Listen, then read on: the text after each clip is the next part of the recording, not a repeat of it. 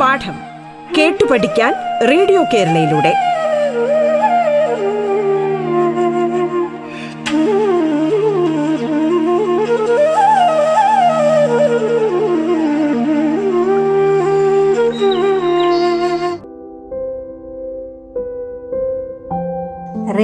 കേരളയുടെ പാഠം എന്ന പരിപാടിയിലേക്ക് എല്ലാ കൂട്ടുകാർക്കും സ്വാഗതം.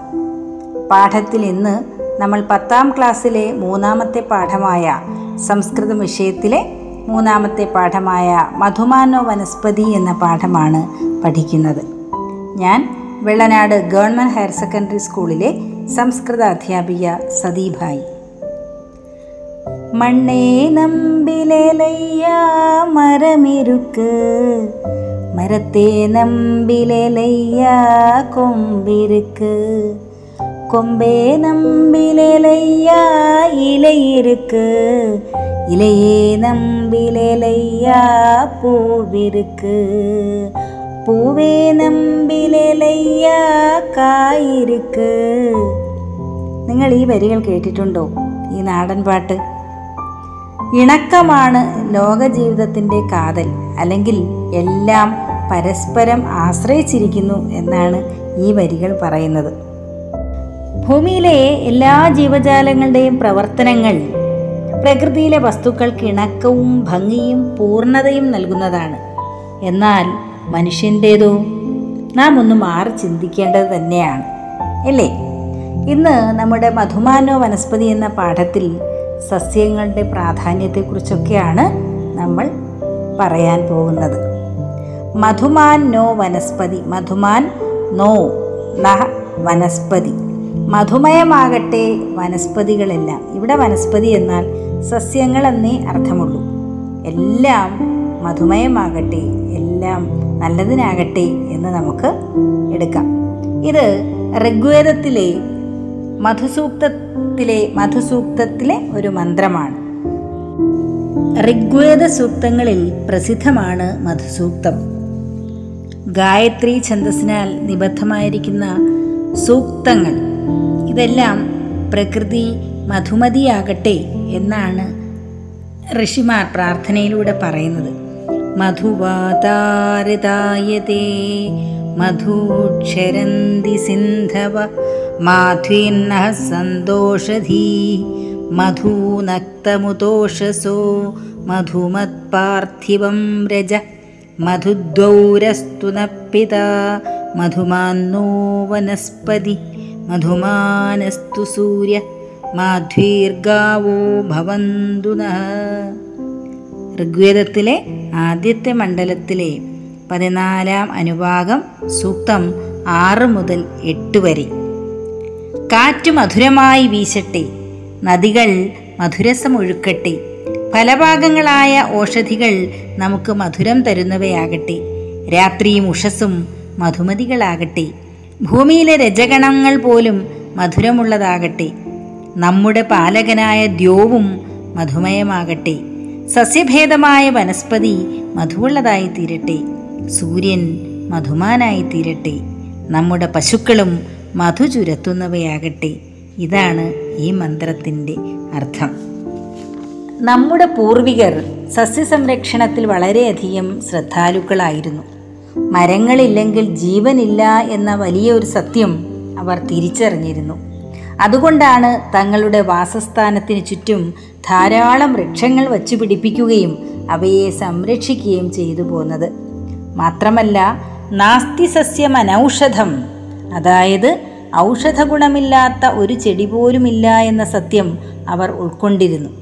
ടീച്ചർ ഒരു കഥ പറയാം.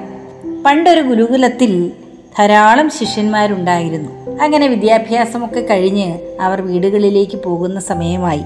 അപ്പോൾ ജീവകൻ എന്ന ഒരു ശിഷ്യൻ ഗുരുവിനെ സമീപിച്ചിട്ട് ചോദിച്ചു എന്താണ് അങ്ങേക്ക് ഞാൻ ഗുരുദക്ഷിണയായിട്ട് തരേണ്ടത് എന്ന്? ഗുരു പറഞ്ഞു ഹേ ജീവക നീ സമർത്ഥനായ കുട്ടിയായിരുന്നു. സമർത്ഥനായ വിദ്യാർത്ഥിയായിരുന്നു. നീ നല്ല അച്ചടക്കമുള്ളവനായിരുന്നു. എല്ലാ കാര്യങ്ങളും ഭംഗിയായി നിർവഹിച്ചു.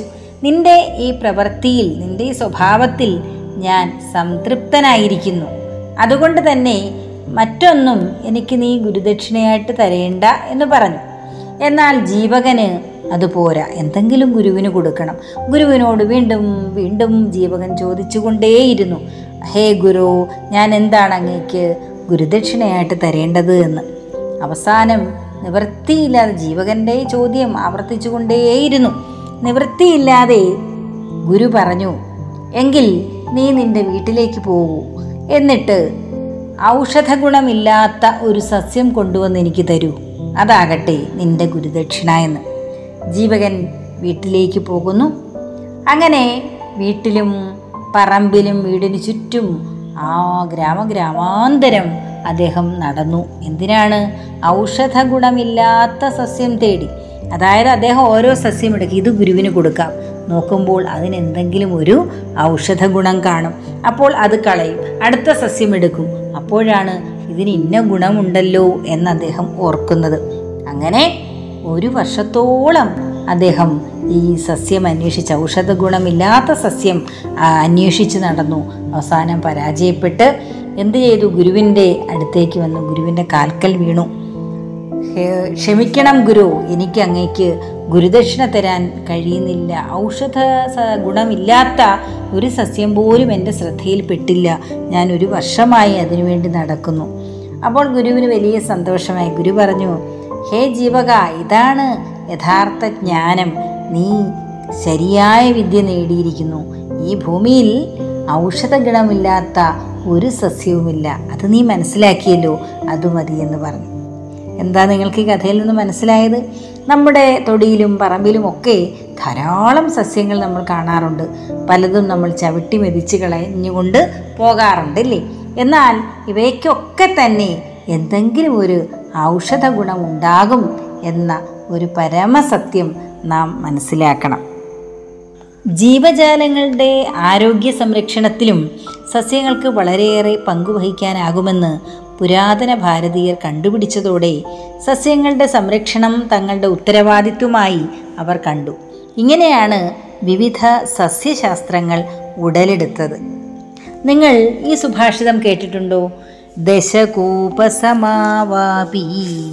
ദശവാപി സമോഹൃദ.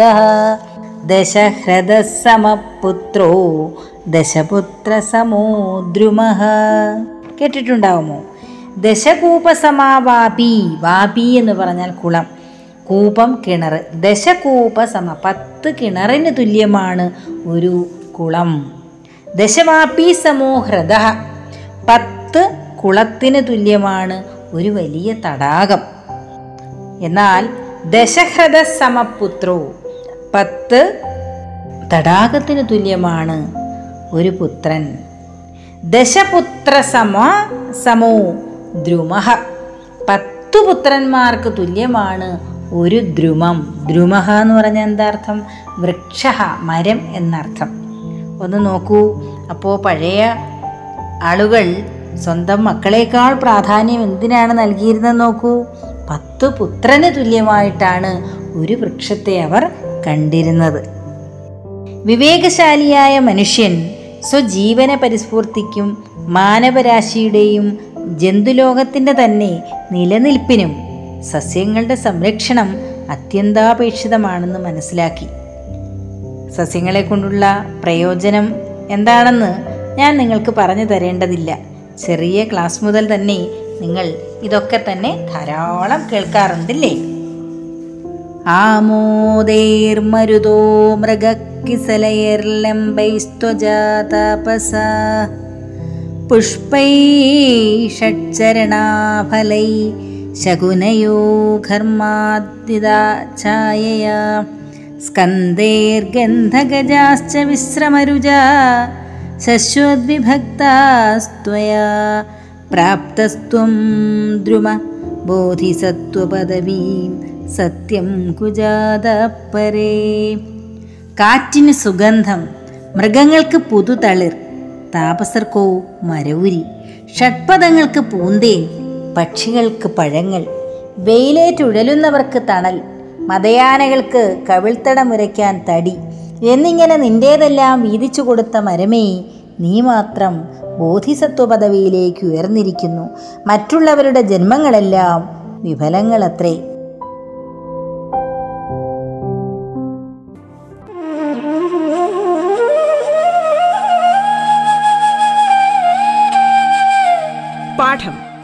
കേട്ടു പഠിക്കാൻ റേഡിയോ കേരളയിലൂടെ.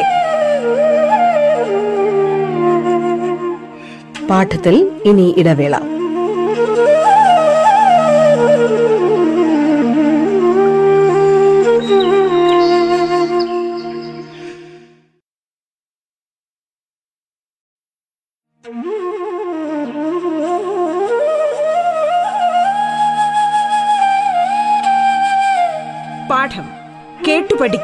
റേഡിയോ കേരളയിലൂടെ.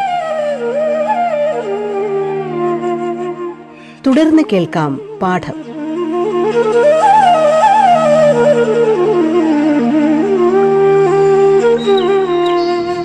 പാഠത്തിൽ ഇന്ന് നമ്മൾ പത്താം ക്ലാസ്സിലെ മൂന്നാമത്തെ പാഠമായ സംസ്കൃത വിഷയത്തിലെ മൂന്നാമത്തെ പാഠമായ മധുമാനോ വനസ്പതി എന്ന പാഠമാണ് പഠിക്കുന്നത്.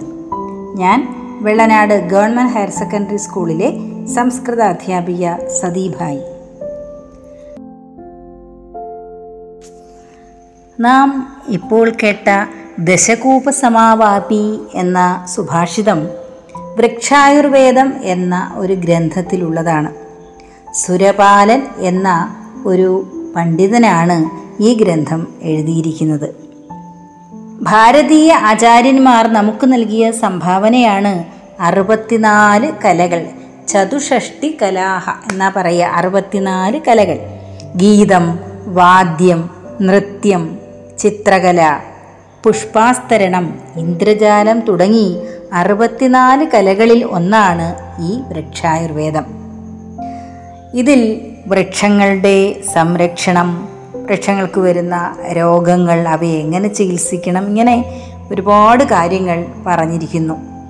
ധാരാളം ഗ്രന്ഥങ്ങൾ വൃക്ഷായുർവേദം എന്ന പേരിലുണ്ടെങ്കിലും ഒരു സ്വതന്ത്ര കൃതി എന്ന നിലയിൽ ഏറ്റവും കൂടുതൽ അംഗീകരിക്കപ്പെട്ടിരിക്കുന്നത് സുരപാലന്റെ വൃക്ഷായുർവേദം തന്നെയാണ്. നമുക്കറിയാം ധാരാളം നമ്മുടെ വീട്ടിലൊക്കെ വളർത്തുന്ന ഔഷധ സസ്യങ്ങൾ ഹരിദ്ര. എന്താണ് ഹരിദ്ര എന്നറിയാമോ? മഞ്ഞളാണ്. വിഷത്തെ ഹരിക്കാനുള്ള കഴിവുണ്ട് മഞ്ഞളിന്. അതുപോലെ പ്രമേഹ രോഗത്തിന് ചികിത്സയ്ക്ക് ഉപയോഗിക്കുന്നു. പിന്നെ ത്വക്ക് രോഗങ്ങൾക്കൊക്കെ ഉപയോഗിക്കും. ഇങ്ങനെ സൗന്ദര്യവർദ്ധനത്തിന് ഉപയോഗിക്കും. ധാരാളം ഗുണങ്ങൾ ഹരിദ്രയ്ക്കുണ്ട്. പിന്നീട് അതുപോലെ തന്നെ നിമ്പം നിമ്പം എന്ന് പറഞ്ഞാൽ എന്താണെന്ന് അറിയാമോ നിമ്പമാണ് വേപ്പ് ആര്യവേപ്പ്. പണ്ടൊക്കെ മിക്ക വീടുകളുടെയും മുൻവശത്ത് വേപ്പ് നടാറുണ്ടായിരുന്നു. അതുപോലെ തുളസി ഇതൊക്കെ വീടുകളിൽ കാണും. കാരണം അന്തരീക്ഷവും നമ്മുടെ വീടും പരിസരവും ഒക്കെ അപ്പോൾ ശുദ്ധവായു കൊണ്ട് നിറയുന്നു. നമ്മൾ കറിവേപ്പൊക്കെ സാധാരണയായിട്ട് വീടുകൾക്ക് പിറകിലാണ് നടാറുള്ളത്.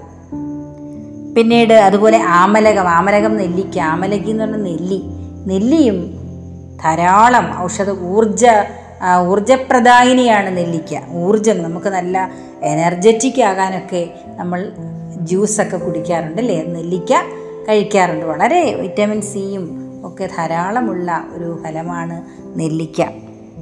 അതുപോലെ തന്നെ ചെമ്പരത്തി ആയാലും കീഴാനെല്ലിയെക്കുറിച്ച് നിങ്ങൾ കേട്ടിട്ടില്ലേ? കീഴാനെല്ലി ഇന്നും ഏത് ചികിത്സാ വിഭാഗത്തിലും മഞ്ഞപ്പിത്തത്തിന് അതായത് ജോണ്ടിസിന് ഏറ്റവും ഔഷധ ഗുണമായി ഉപയോഗിക്കുന്ന ഒരു മരുന്നാണ് കീഴാനെല്ലി.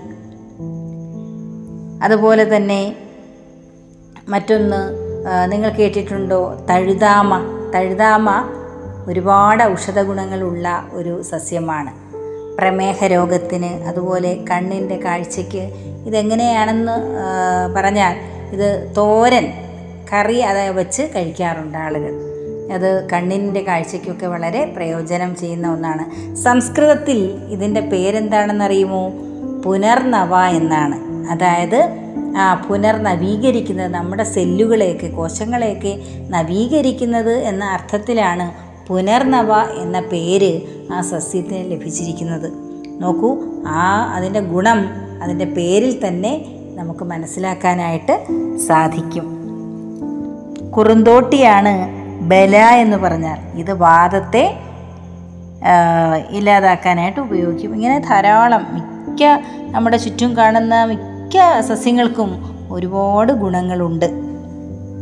ഛായാമന്യസ്യ കുർവന്തി തിഷ്ടന്തി സ്വയമാതപേ ഫലാന്യപി പരാർത്ഥായ വൃക്ഷാഹ സൽപുരുഷായിവ. തണലും ഫലങ്ങളും മറ്റുള്ളവർക്ക് നൽകി സ്വയം വെയിലേറ്റ് നിൽക്കുന്ന മരങ്ങൾ സൽപുരുഷന്മാരെ പോലെയാണ്. എല്ലാ പ്രാണികൾക്കും ഉപജീവനമായ ഈ വൃക്ഷങ്ങളുടെ ജന്മം ധന്യം തന്നെ. ഈ വൃക്ഷങ്ങളെ ആശ്രയിക്കുന്നവർ ഒരിക്കലും നിരാശരാകുന്നില്ല എന്നതാണ് സത്യം. അതുകൊണ്ടാണ് പറയുന്നത് സസ്യമേവ വരം നൃണാം. മനുഷ്യർക്ക് ഏറ്റവും പ്രയോജനമുള്ള ഒന്നാണ് സസ്യങ്ങൾ. മനുഷ്യർക്ക് മാത്രമല്ല എല്ലാ ജീവജാലങ്ങളും അല്ലേ? ജന്തു വിഭാഗം മുഴുവനും സസ്യങ്ങളെ ആശ്രയിച്ചാണ് കഴിയുന്നത്. എന്താ നാം ചെയ്യേണ്ടത്? സർവം ദദാതി യോ വൃക്ഷ പുത്രാദധിയമുത്തമ. പരിപോഷേ വൃക്ഷാൻ താൻ സർവഭൂതഹിതേരതാൻ. സർവം ദദാതിയോ വൃക്ഷ. എല്ലാം തരുന്ന ഈ വൃക്ഷങ്ങൾ പുത്രന്മാരെക്കാൾ ഉത്തമന ഉത്തമന്മാരാണ്. അതുകൊണ്ട് പരിപോഷേ വൃക്ഷാൻ താൻ സർവഭൂതഹിതേരതാൻ.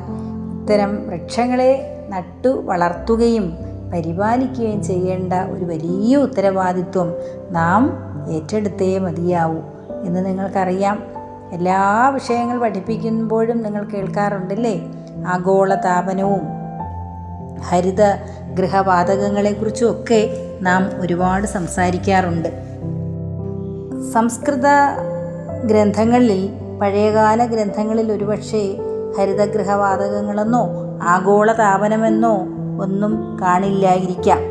എങ്കിലും നമ്മുടെ കാവുകളും കുളങ്ങളുമൊക്കെ സംരക്ഷിക്കേണ്ടതിന്റെ ആവശ്യം പഴയ തലമുറ നന്നായി മനസ്സിലാക്കിയിരുന്നു. അതുകൊണ്ടാണ് അക്കാലത്ത് എല്ലാ വീടുകളുടെ തറവാടുകളോട് ചേർന്ന് കുളങ്ങളും കാവുകളും കാവുകളുമൊക്കെ ഉണ്ടായിരുന്നത്. മഞ്ഞളും ഇഞ്ചിയും നെല്ലിയും വേപ്പുമെല്ലാം മിക്ക വീടുകളിലും വളർത്തിയിരുന്നു. മുത്തശ്ശി വൈദ്യത്തിന്റെ ഗുണം അനുഭവിച്ചവരാണ് ടീച്ചറുടെയൊക്കെ തലമുറ. പൂച്ചെടിയും അതുപോലെ മുറികൂടി പച്ചയുമൊക്കെ ആയിരുന്നു പഴയ കാലത്ത് മുറിവുണക്കാനായിട്ട് ഉപയോഗിച്ചിരുന്നത്. എന്നാൽ ഇന്നൊരു ചെറിയ ജലദോഷത്തിന് പോലും മൾട്ടി സ്പെഷ്യാലിറ്റി ഹോസ്പിറ്റലുകളെ നാം ആശ്രയിക്കേണ്ടി വരുന്നു. പ്രകൃതിക്ക് ഒരു താളക്രമമുണ്ട്. അതിന് ഒരിക്കലും ഭംഗം വരുത്തുവാൻ പാടില്ല. അതുകൊണ്ട് സകല ജീവജാലങ്ങളുടെയും ക്ഷേമത്തിനായി പ്രകൃതിയോട് ഇണങ്ങി ജീവിക്കുവാൻ നാം തയ്യാറാകണം. നമുക്കിന്നുള്ള ആ ഒരു ഉപഭോഗ സംസ്കാരത്തിൽ നിന്ന് നാം കുറേയെങ്കിലും മാറിയേ മതിയാവൂ.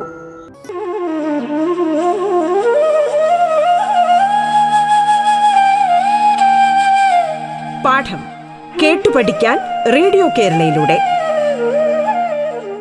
പാഠത്തിന്റെ ഇന്നത്തെ അധ്യായം പൂർണമാകുന്നു. ഇനി അടുത്ത ദിവസം കേൾക്കാം. നമസ്കാരം.